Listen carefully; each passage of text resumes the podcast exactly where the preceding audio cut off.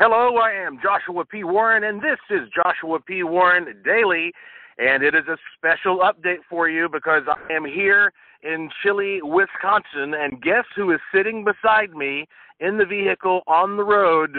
The one and only Dr. Mulder. How do you like this weather up here, Doctor? It is very, very cold.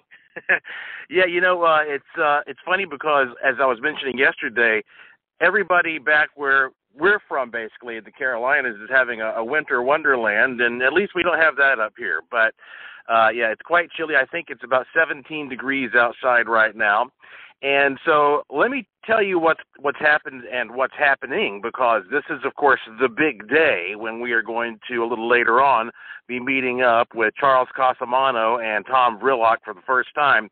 But last night uh, I got in pretty late uh, because uh, there was a delay on my uh, one of my flights, and so Dr. Mulder picked me up at the airport, and uh, of course we were both uh, starving, and so we found a a nice late night bar. I don't want to say exactly the name of the bar yet. In fact, I don't want to be too specific about where we are due to the stalkers that we both have, right, Doctor?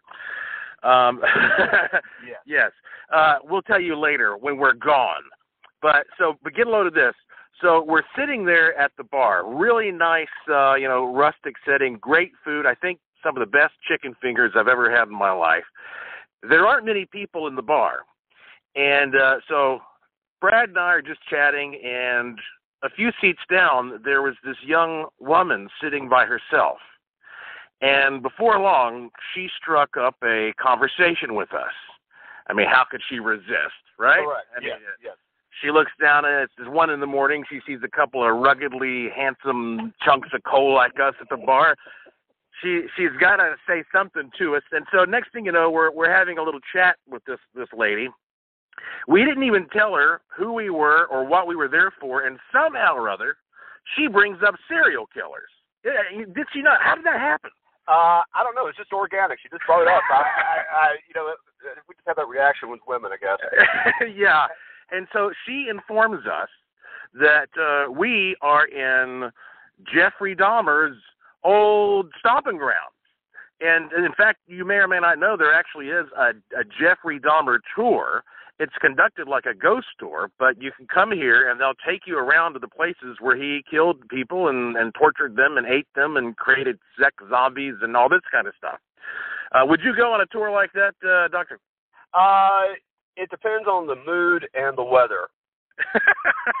well, uh, the weather has a lot to do with, I think, how people feel up here because this is also the state where Ed Gein uh, is from. You know, he was the guy who inspired Leatherface and uh even the uh even Norman Bates they say and, and Psycho. So and th- this place is well known for its serial killers, its cheese and its beer.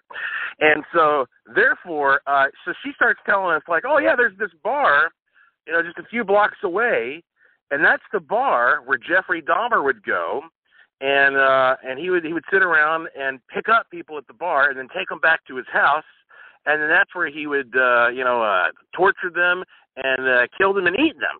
And you can still go to this bar. It's a little different now, but you know. And uh, so immediately I'm like, hmm, I think I might like to go to this bar. Uh, and how do you feel about going to this bar, uh, Doctor? Uh, not. Uh, I don't know. It depends. I wonder what kind of a bar is it? Does it, you know, is it sort of a a gay bar or is it like a regular bar? Or what kind of a bar is this? I, it's the kind of bar where Jeffrey Dahmer would hang out. No, I don't think so. and so, so basically, uh, I get the details on this bar, and and so um, I was I was expecting us to go over there, but you know what? We leave on Wednesday, and turns out this bar is closed on Mondays and Tuesdays. So we're either out of luck or in luck. So it looks like we won't be going to the bar where Jeffrey Dahmer used to pick up his victims. So I'm sorry to break that news to you. Oh, I'm so sad. Thank you. Uh, but now that wasn't it. She continues talking to us and told us that she lives in an old haunted house nearby. She said this house was built pre Civil War that she has done work around the foundation and seen old, old original paint. And uh, she said that the house is haunted by a number of things, including a succubus, which uh, has been attacking her boyfriend from time to time. That's a horrible problem to have, isn't it, Brett? And so she said uh she was telling us, you know, like how impressive and she goes, "Hey, you guys want to come to my house and, you know, see see what's happening there?" And uh I said, "Why, sure." Not right now. I mean, you know, it's like again, it's one o'clock in the morning. When we're tired. And I was like, "Well, here's my card," and it send me an email. And she was really excited and said she would contact me. And when I, I said, "Well, we, you know, we're here to get some work done.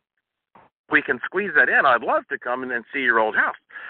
So anyway, after that, Brad and I we we left and uh we came back to our hotel and I was saying, "Boy, this has kicked off to an interesting start." I get into my room, I start thinking about it, and you know what occurred to me, Dr. Mulder? What? She at one o'clock in the morning is in a bar in Jeffrey Dahmer's old neighborhood, inviting us to go back to her house. That's what Jeffrey Dahmer would do to people. We're just trusting looking people. That's all I got to say. Maybe that's what people do around here. Do you realize that if we'd gone to her house last night, she could be eating us right now? That is not a good uh, idea. But thanks. We may have just barely slipped through the grasp of the Grim Reaper. There may be a parallel universe in which you and I are sex zombies or something like that, chained up in her old Civil War basement. And I mean, maybe that's uh, that's like a little thing. Like maybe that's why she brought up the serial killer thing because she's the type of person who's interested in uh, living that lifestyle. So I think it was a probably a very good idea that we didn't fall for the bait because we easily could have. You know, we had a couple beers in us. Uh, they, uh, she's she's probably using this line, whatever she thinks she can do to really really it back to her house. And uh, we may see her on the news uh, in the near future. Uh, and by the way, I haven't heard from her. Maybe that's a good thing. I, I yeah, that's why I don't even know if she called me or whatever if I would want to go over there now.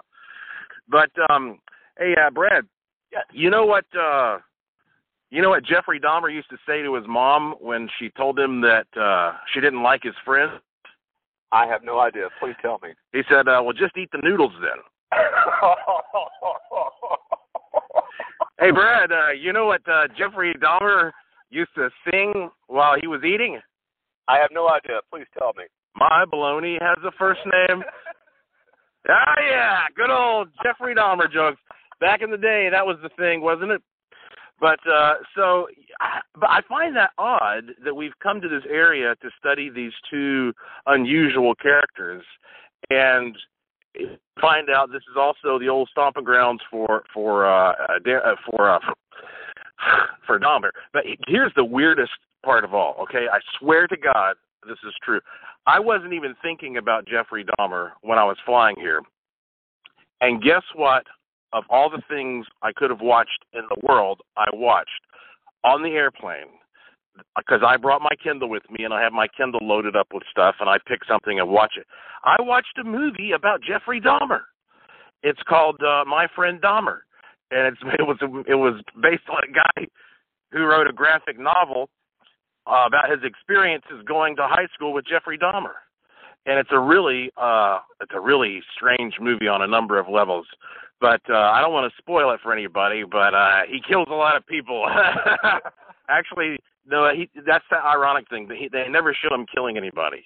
This is where you get to see the the years where it's boiling up inside of him. So there's this kind of unexpected Jeffrey Dahmer vibe that we've stepped into here, and I don't know what that means. I don't know where that's leading us. Uh, do you have any thoughts on that, Doctor? Uh, not really. I just know that that uh, there are some interesting people in this wonderful town, uh, Milwaukee, Wisconsin, and we have we met several last night.